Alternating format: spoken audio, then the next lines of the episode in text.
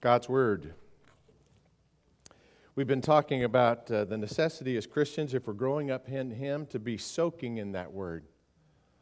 Uh, since the beginning of January, we've been using the Dwell app as a way to be on pace with one another as we soak in the same scriptures day by day during the week. If you haven't downloaded the Dwell app, it's a beautiful uh, way uh, to be in God's Word. All kinds of playlists there. You can focus on different things. And the wonderful thing about those playlists is that you and a buddy, or you and your home team, or we as a church can be soaking in the same scriptures together. It can become a matter of conversation with one another as we build each other up. Thy word is a lamp unto my feet. But not just my feet, our feet.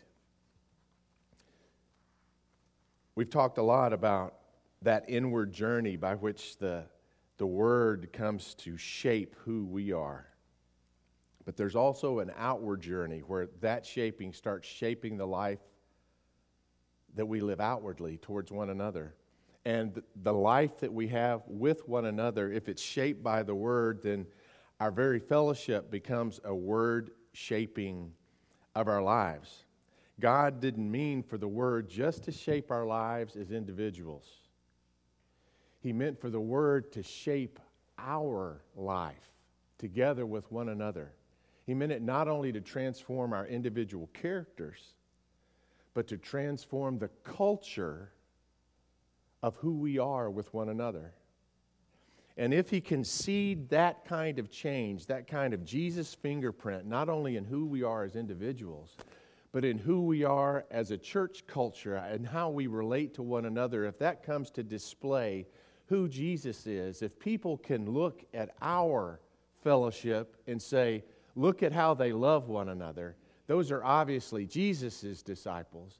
Well, then that's infected not only who we affected not only who we are as individuals, our character, but also who we are in our culture with one another. And that's the way the world overhears and sees that Jesus is authentically in this world. See that those are disciples of mine. He said that in John 13, that it is in how we love one another, loving one another as He has loved us, that we distinctively show who He is in the world. This morning, I want to take us to kind of our theme verse that we haven't looked at in any depth. Uh, but it's been our theme verse all along in this series, and this is the last in this series. It's in Colossians chapter 3. And uh, I'll begin with verse 12. And I may be reading it several times today.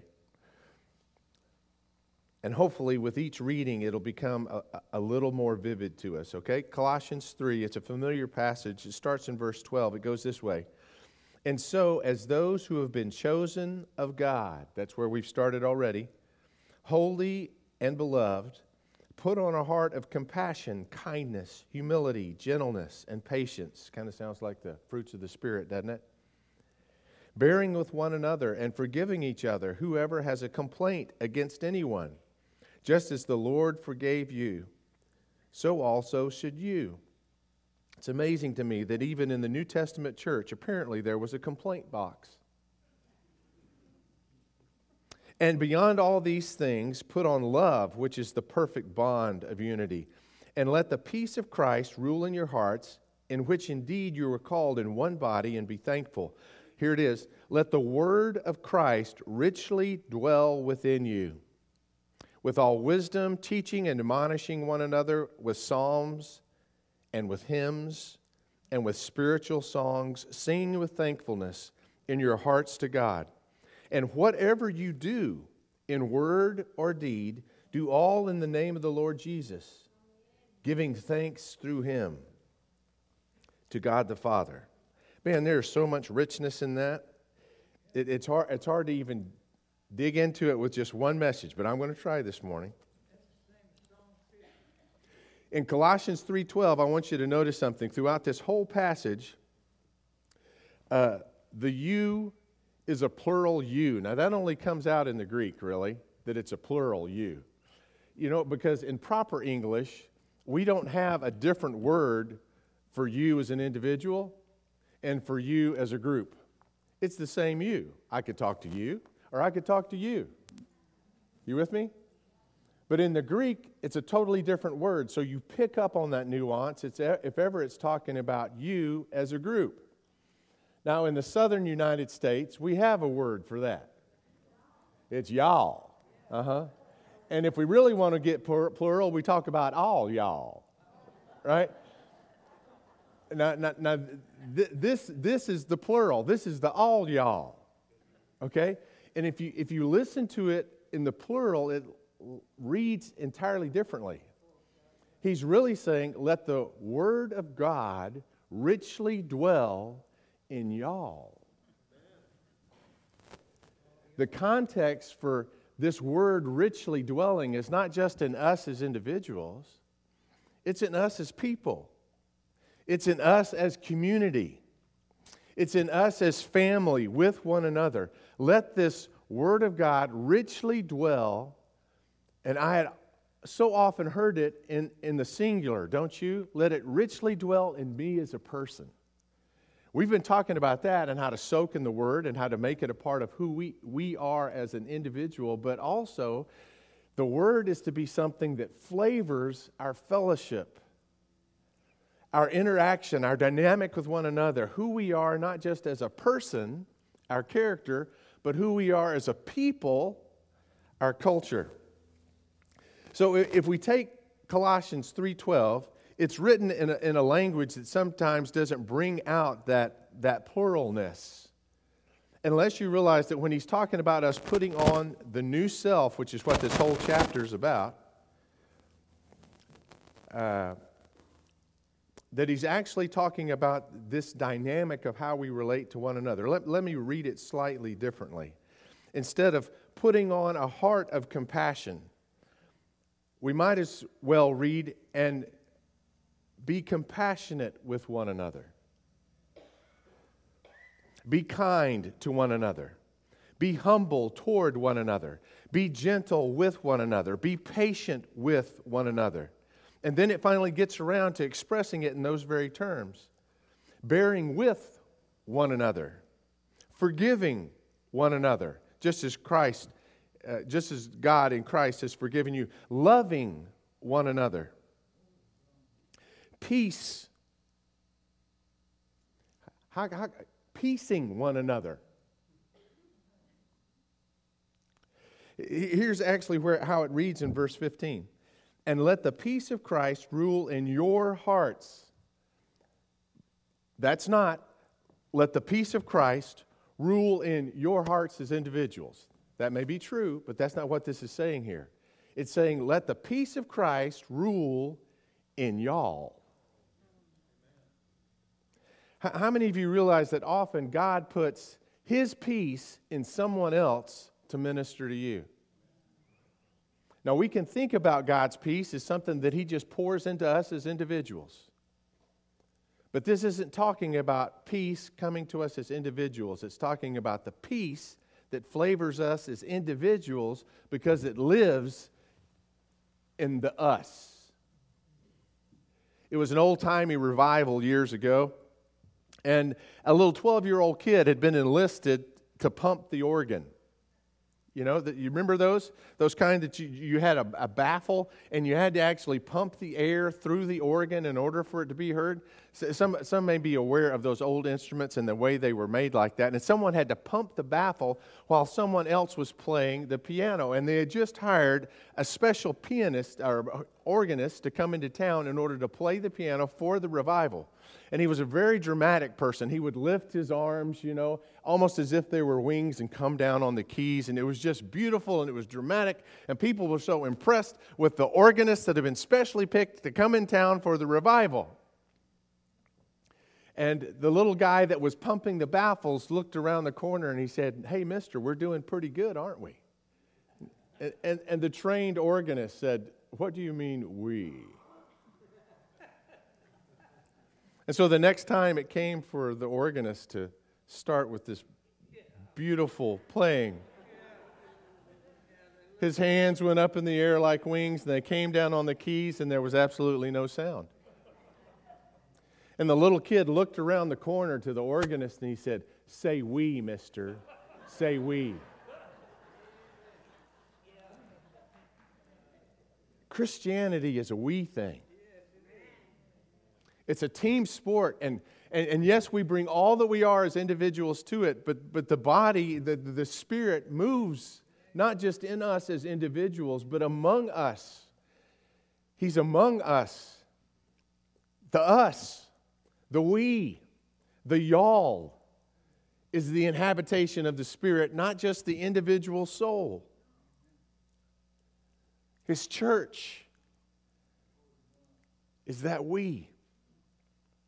And too often, as Americans, we experience the Spirit just in our prayer closets.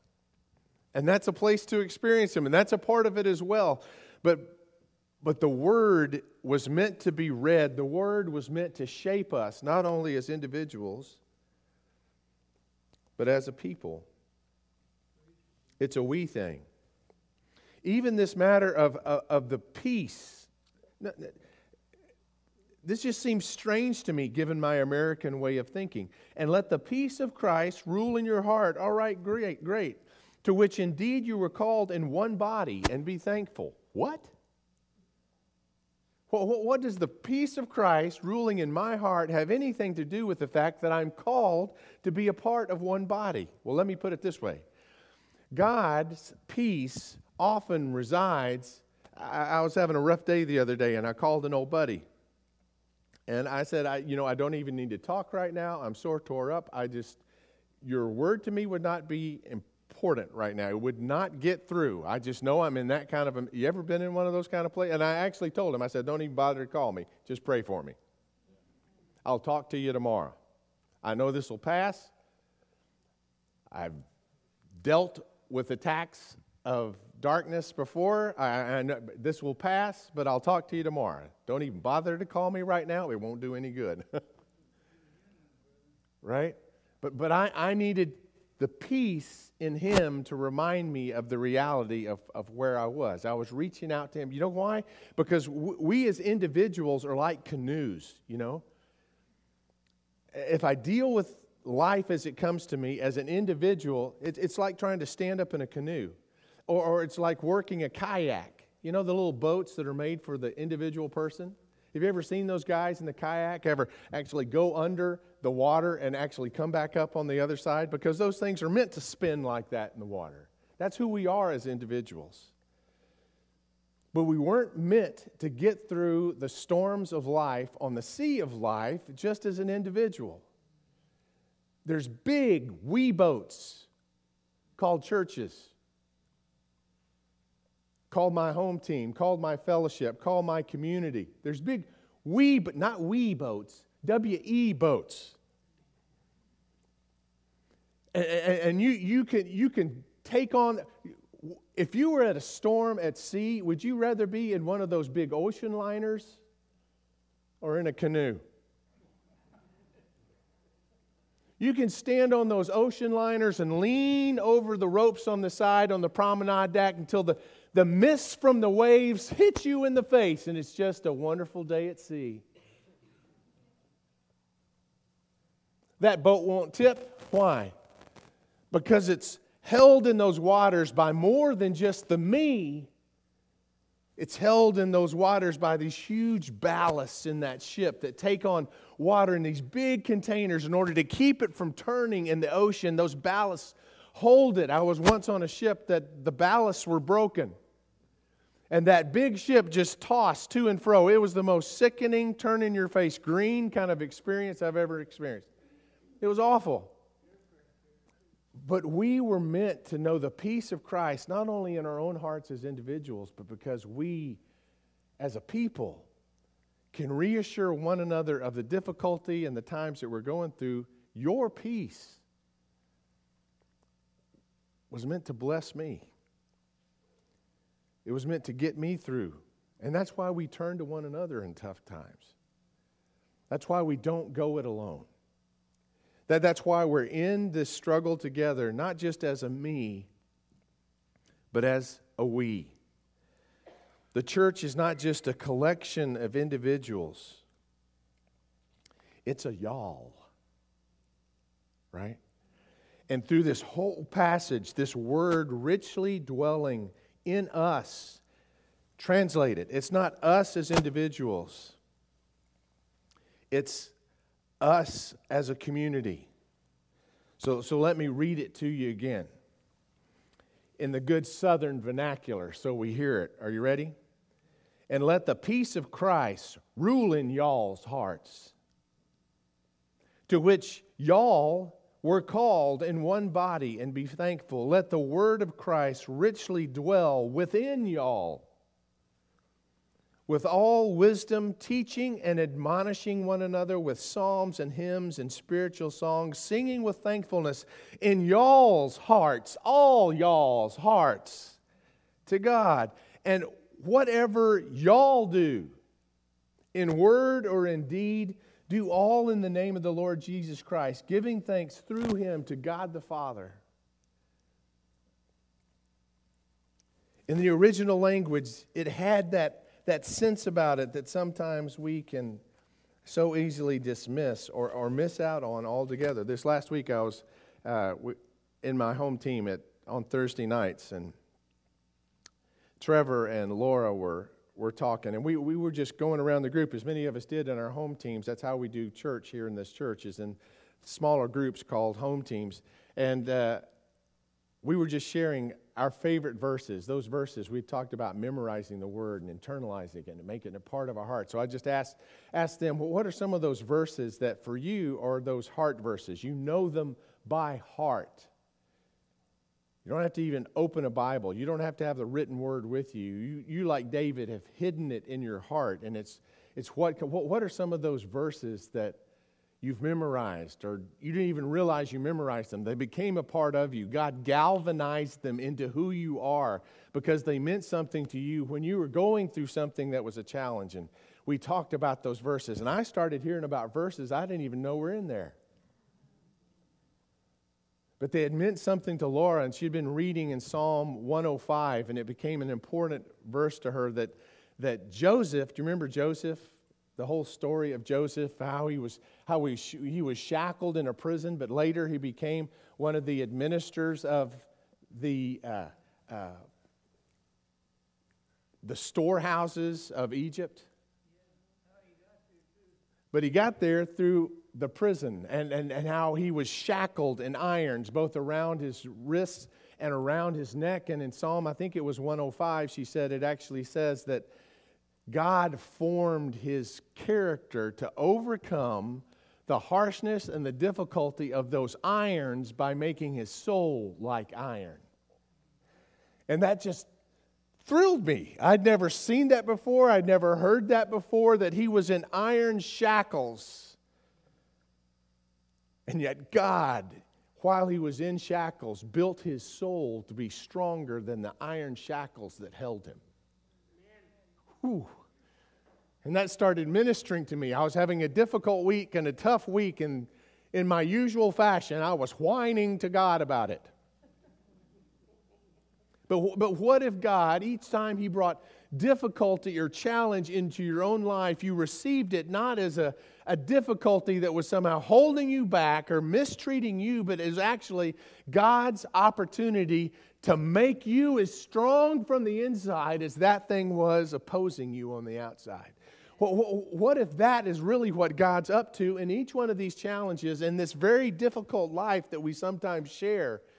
Is He's wanting us to get thirsty for Him so that His Spirit is what forms us from the outside. And if it was never dry on the outside, why would He ever go to that well to fill us from the inside? Are you with me? What if all life's difficulties were just that opportunity to God do something in us to overcome what's come against us. And I, I, started thinking on that and hearing her talk about that. And God put that word that I needed in the mouth of a sister to build me up, to give me hope. Ephesians 4 says that we are to grow up into the fullness of Christ. How? By all this one another, by speaking the truth to one another in love. And then that which every joint and member supplies builds up not just us as individuals, but builds us up as a body in love. It's not just what we do, it's what we become. When we let the word shape us, not just as individuals, but as a y'all. The word grows us up, it grounds us in truth the body of Christ, our fellowship with one another, actually gives us a place not just to be those who are considerers of the word, that's a word, not just hearers of the word, James says, who delude ourselves. Delude ourselves from what, I ask? Delude ourselves and think that the, the Word of God is really shaping our lives? delude ourselves and think that, that, that, that we're really letting God live through us, if we just consider His Word in a moment of pri- private consideration or meditation or whatever, but no, that we are to become doers of the Word. Is where do you become a doer?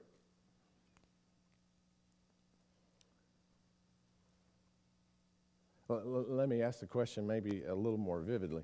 Where, where, uh, if the Bible tells us to love one another and forgive one another and admonish one another and to teach one another and to build one another up,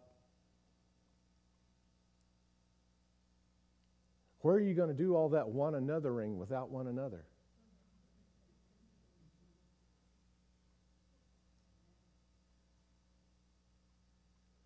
1 Corinthians 12 says that God has placed each and every one of us in the body just as it saw fit to Him. And He doesn't see us necessarily as just a dream team of, of superstars like we saw earlier. It actually says in 1 Corinthians 12 that the most important part of the body is the less seemly members. Why? Because when I'm broken, who shows up to minister to my brokenness? You do and vice versa. And so the scripture actually says that the most important part of the body is not the more seemly members, those that seem to have it all together, those that seem to be doing well, but ne- necessarily the more broken parts of us, the less seemly members, are important for the body because that's when, in the need of one another, that we really start flowing in the gifts of the Spirit and the fruit of the Spirit to nurture one another's life.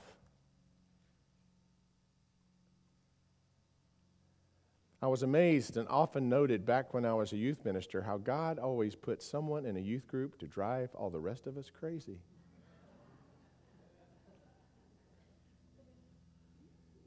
It was that obnoxious kid, that extra grace required kid,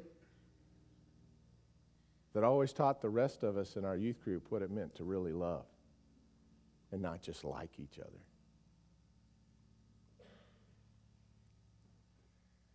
God grows us up.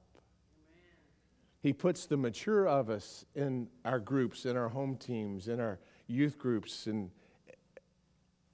so that we might be those through whom God ministers. He does something in us and through us because someone else is in need.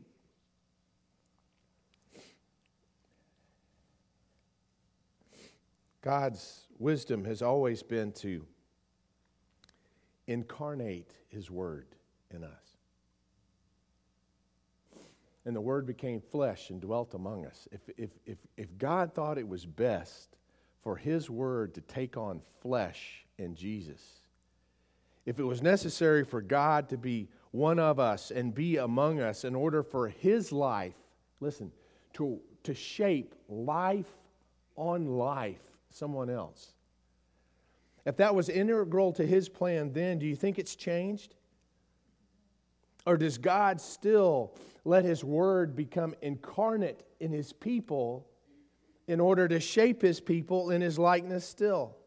Life on life. Jesus said something that has always really puzzled me in Luke 6 40.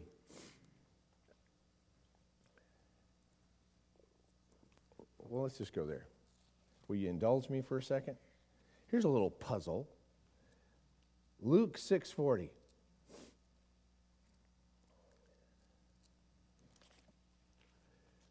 Jesus says this, and he's talking about his relationship with his disciples. He says, A pupil is not above his teacher, but everyone, after he's been fully trained, will know all that his teacher taught him. That's not what it says. Everyone, when they are fully trained, rather, will be like their teacher. That means people don't become what you say, they become like who you are. Back in those days, that's the way teaching happened. It didn't happen in a class with someone up at the front and everybody else sitting in desks. You did life with your teacher. You didn't just learn life from your teacher, you caught life from your teacher. It wasn't just a matter of concepts being transferred into someone's mind, it was a matter of a life being modeled, life on life. That's the way people were taught. And when we hear teaching, sometimes we just hear a matter of facts that, like, we read the word in order to know what's the right thing to say and believe alone, and not just the righteous way to live. See? The Word shapes us in this life on life kind of laboratory that the church is supposed to be. Let the Word of Christ richly dwell in all y'all. As you're loving each other, as you're admonishing each other, as you're building one another up, as you're forgiving each other just as Christ forgave you, all that is life being modeled. It's life being caught, maybe even more than it's being taught. Now, Jesus said that when the pupil is fully trained, they will be like their mentor.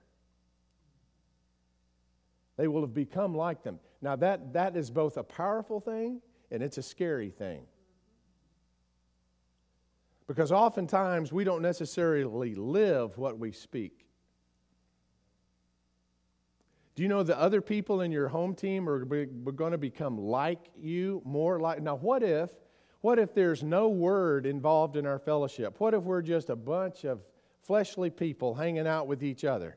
That means that we're going to influence one another to be the least common denominator of what we are. That is a scary thing.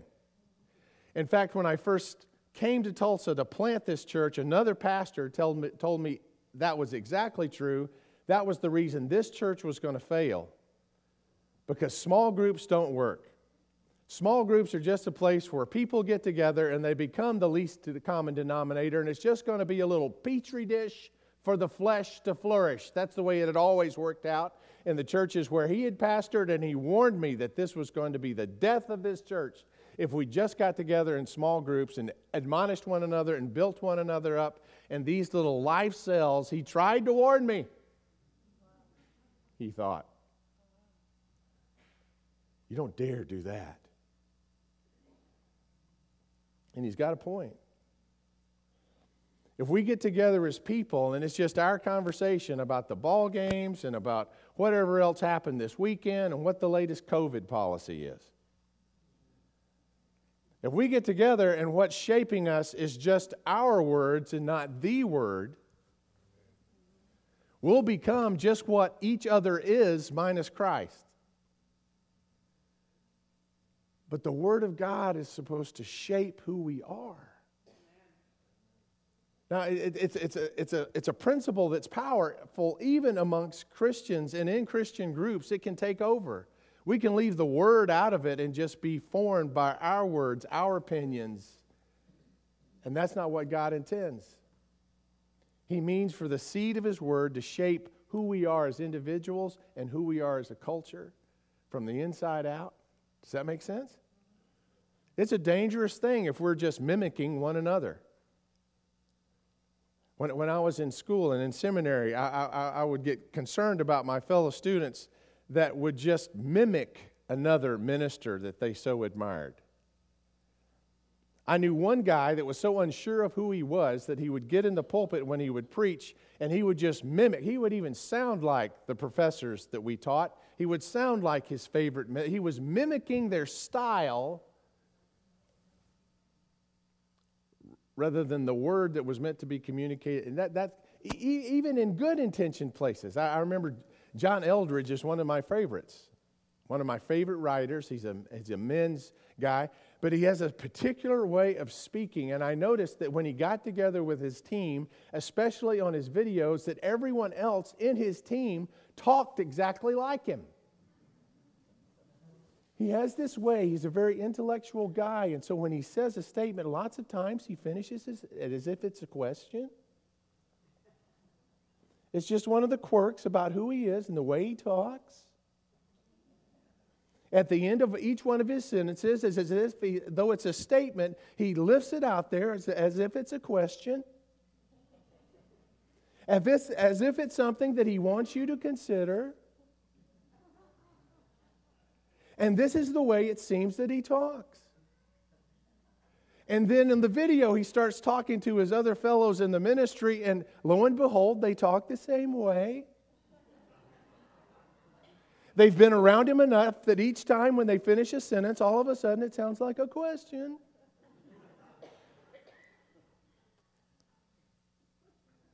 We shape each other. If you think it's not true, all you got to do is go to a high school. All you got to do is go to a high school, and all those people that hang together start to sound like each other. They start to walk like each other. They start to talk like each other. I don't know how it is in high school today, but because I know human nature, I know it must be much the same. Oh, the cheerleaders just have a special way of talking. They're always so cheerful and want to lift you up.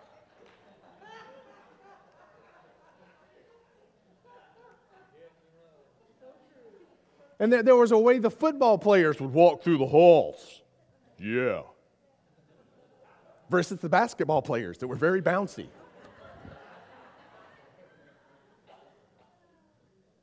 Listen, this is both a good thing and a dangerous thing. You become like who you hang out with. So pick your fellowships carefully. Right? Now, that doesn't mean we're not supposed to fellowship with people that are different than us. A- absolutely. We are supposed to be light in a dark place. We are supposed to be influencers, not the influenced. We are to go where his voice is heard small, where his light is dim. Yes, yes, yes, yes, yes. But in what shapes us and those fellowships that shape who we are, those places where we share our hearts and we grow up together in Christ, you better pick some people that are farther along in the journey than you are to hang out with. I hope you're picking people that you don't just like their personalities, but you see in their personalities the marks of Jesus. Because it's only then that we are being shaped life on life, not just by our words, but by the living Word of God. That's why in our home teams we talk often about the Word of God and the word that's been preached because we don't want to just be hearers that delude ourselves. We want to be people that put feet to our prayers, people who do what we believe, not just talk about what we believe. And community is often that place where the considering starts to become the living.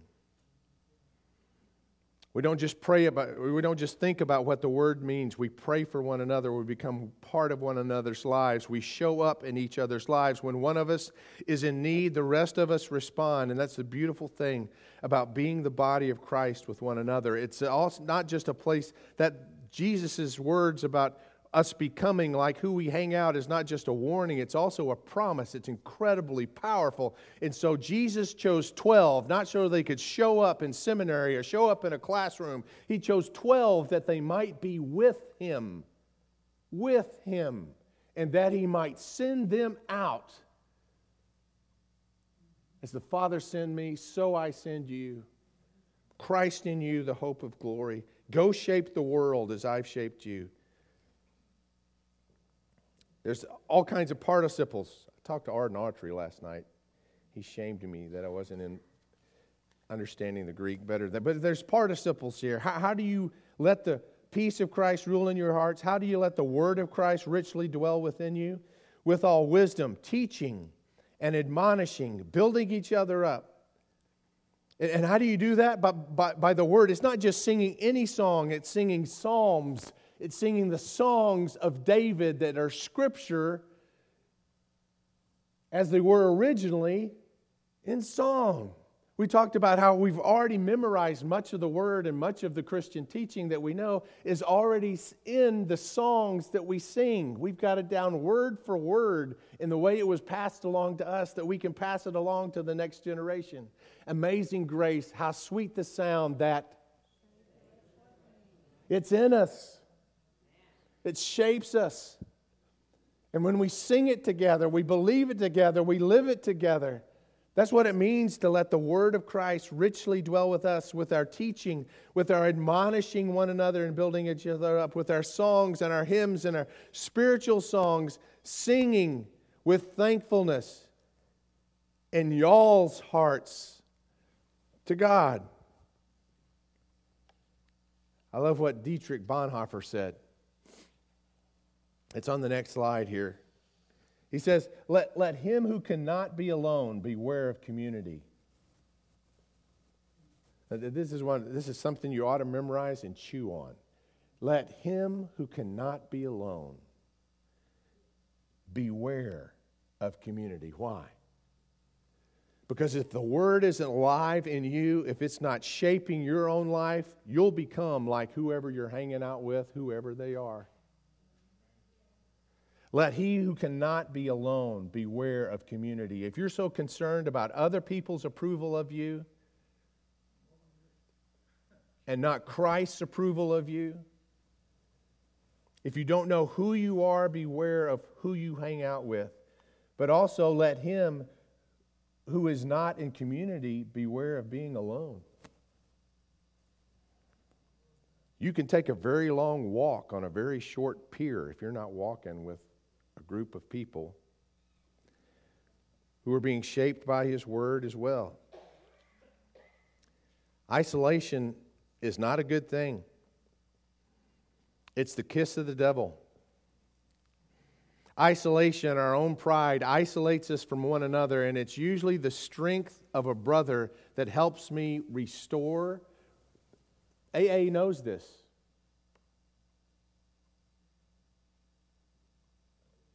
We are sanctified by sharing our lives with someone else who has overcome that sin that overcomes us. Our fellowships become like a splint on a broken leg in order to help it heal and mend. Here, here, here's, here's more Bonhoeffer. He's so good. Listen to this. Help must come from the outside. And it has come and comes daily and anew in the word of Jesus Christ, bringing redemption and righteousness, renewing innocence and blessedness. But God has put the word, capital W, the word into the mouth of men in order that it may be communicated to other men. When one person is struck by the word, he speaks it to others. And God has willed that we should seek and find His living word in the witness of our friend, in the mouth of a person. Therefore, the Christian needs another Christian who speaks God's word to him. He needs him again and again when he becomes uncertain and discouraged, for by himself he cannot help himself. He needs his brother man as a bearer and a proclaimer of the divine word of salvation. He needs his brother solely because of Jesus Christ. Remember, he became incarnate, he lived life on life. He needs his brother just because of that powerful example that Christ, uh, the Christ in his own heart, this is so good. The Christ in his own heart is weaker than the Christ in the word of his brother. How many times has that been true in your life? when God sent you just the right person at just the right time to speak what He had on His heart, and you had heard it before, you had thought about it before, but when it was in the word of your brother, somehow it became true enough for you to grab hold of it. It became a rope of rescue in your life. The their night at home team, we were just speaking the word to one another, and something came up in our group that confirmed something that God was already speaking in someone else's heart. And she broke into tears for the sake of realizing that God had spoken to her specifically through a friend that she might know who was speaking. This is what it means to be the body of Christ and to let the Word of God richly dwell within us. We don't sh- we're not shaped by the word just as individuals, we're shaped by the word as a people. We can take on the calling of who we are.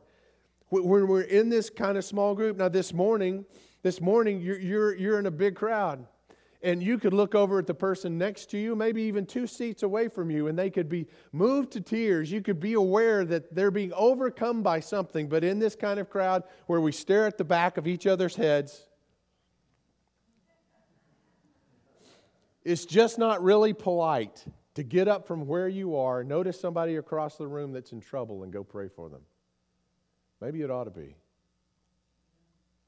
But in a small group where we're sharing each other's lives and we're, we're sharing each other's journeys, it's natural to just stop the conversation and pray for one another. Right then, right there, minister to the need. You're empowered to get up from where you are in your lazy boy and go over to the couch and lay a hand on somebody and encourage a brother at that point that their life is falling apart. You become the ballast of peace on the storm of their life in that moment. You let the Word of God richly dwell within you when someone else is desperate to hear it and believe it. Your certainty becomes that which certifies it for them. That's what it means to be the body of Christ with one another. And, if we, as the body of Christ or as individuals, are just going to church rather than being the church, I wonder how much the Word of God is really shaping us. Community becomes the context in which the Word becomes alive, in which we become mobilized as ministers, where we start to minister to one another, where we learn to love one another, not just as conceptual people. How many times have you read to love one another in the Scripture? And you say to yourself, well, yeah, I'm, I'm a pretty loving person. I mean, that's how I usually take that. Oh, yeah, I'm, I'm a good guy. I care for people. I'm a pretty loving person. Until I'm in the presence of that person that drives me crazy.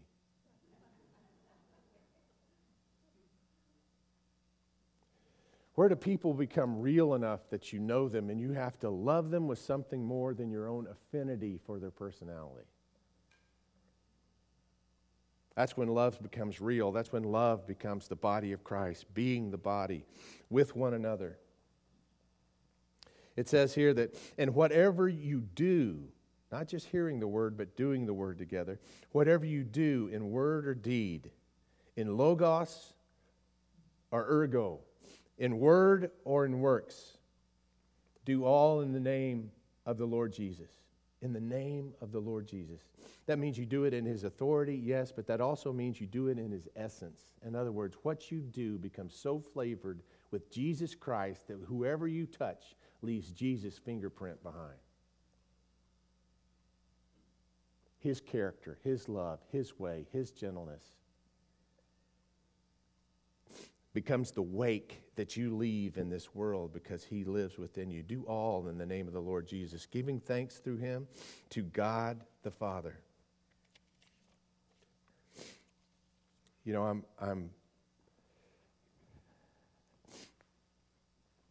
I'm thankful not only that you have a witness as an individual in this place, but you contribute to our witness as a whole. There's only so much a pastor can do or a church staff can do. But you outpace us all by the way you love one another, by the way you show up for one another. I've watched you at hospitals, I've watched you at funerals, I've watched you as you brought meals by to those who were struck with COVID. I've watched you reach out to one another again and again and again and again. You lift each other up in this place. You are being the body of Christ to one another. You notice a need and you don't just sh- shrug it off as someone else's problem to deal with. We, ha- we have a witness, not just as an individual, but, but as, a, as a church. If I had a dime for all the times that I've heard from people their first experience of walking in this place over and over again, I don't think it's just because I'm the preacher. I mean, preachers don't get told this a lot, but in this place, because of y'all, before they ever hear a message, before they ever hear in worship, when they walk through the door, they sense a spirit about this fellowship. Something about it that's authentic and real. They sense something alive. And, and that's not something just in each of us, that's something that's in the chemistry between each of us. Do you understand what I'm saying? It's, it's, it's, it's, it's a flavor of the, the nature of the relationships that have become seasoned with Christ, I think. That's my explanation. And, and with, without your fellowship to, to give that ring of truth, what we do here on Sunday is just a bunch of words.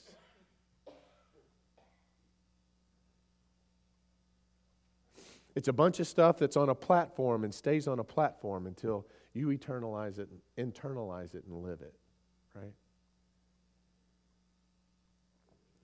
We, we, have, we have a witness not only as individuals, but as, as a group. In this city, you have a reputation for responding to need. I hope that never changes. In this city, you, you, you have a reputation for being willing to do the right thing even when it's difficult, to stand for what's right even when it's unpopular. You have a witness. William Zdinak was asked to, to paint a, a picture for a gallery, and he had forgotten about the day of the, the, uh, the event where all the public was going to come in and see the art. And they called him at the last minute and said, Have you finished the, the key piece that was going to be in the center of the gallery? We're counting on you for that, and we haven't heard from you. And, you know, he thought he'd get out of it. He thought he'd lie, you know. He, he, knew, he looked around his art studio and he saw the biggest canvas in there. He knew that would be too large for this particular exhibit. There's no way they could display it properly. And so he said, Well, yeah, I've been working on it, but do you realize it's such and such a size? And they said, Oh, that's wonderful. We've changed the venue and we need it for that big hall in that space. And he was caught. So he goes home, he gets in the studio, he takes out this huge canvas, and he starts trying to paint, and he's trying to paint a picture of Jesus, and it's just all wrong. Every time he tries it, it's just, it's, it's not there. It's horrible. And finally, he gets frustrated and he prays.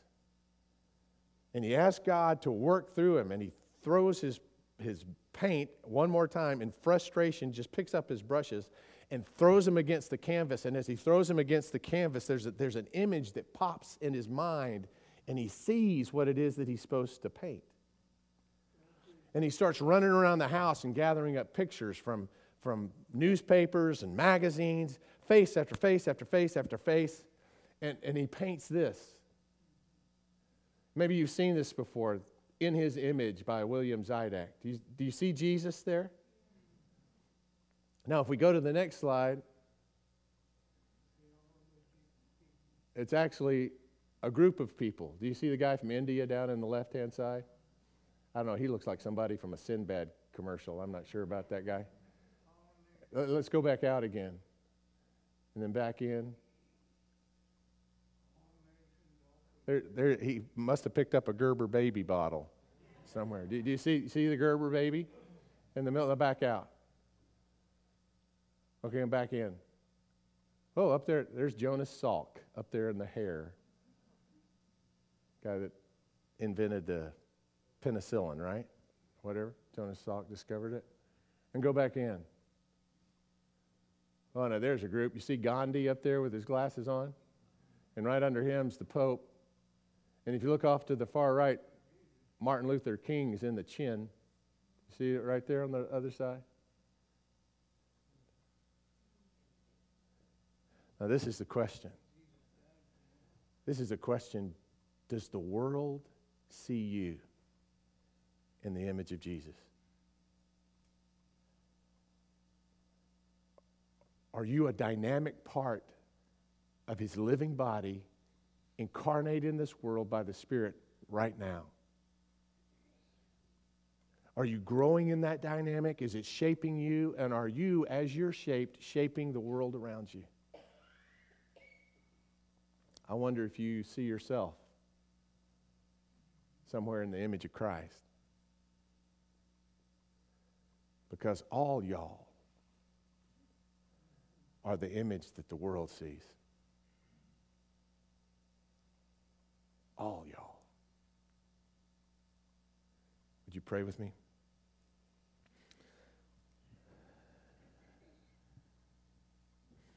Lord Jesus, I pray that your word would richly dwell within us and it would not just shape us as individuals leading our individual lives, but it would shape the culture of who we are. That we as a church might have impact, Lord Jesus, not just within these walls, but beyond them as well. Lord, you place each member in the body just as it pleases you. And I thank you for each member of this body. They may thought they chose to come to this church. They may think that they chose to be a part of it. But the truth of the matter is, Lord, that you you have placed each member in the body just as it pleases you.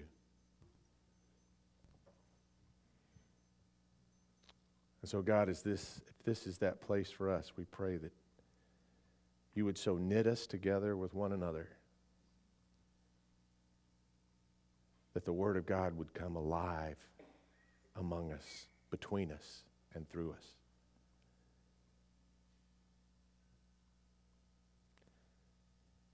Father, if you're, if you're calling us to be closer to one another, as difficult as that is sometimes, as sticky as that is, as scary as that is, Lord Jesus, help us not to miss out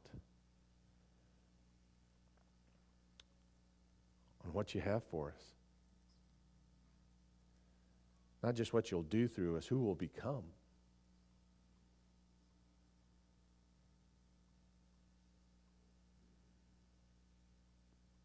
Father, help us to trust ourselves to your plan if we're feeling a little stagnant spiritually. Help us to dig in again. Help us to invest in one another. Help us to love one another and admonish one another and teach one another and sing with one another until, until Father, you richly dwell within your, our hearts, until all that we do reflects you in this world.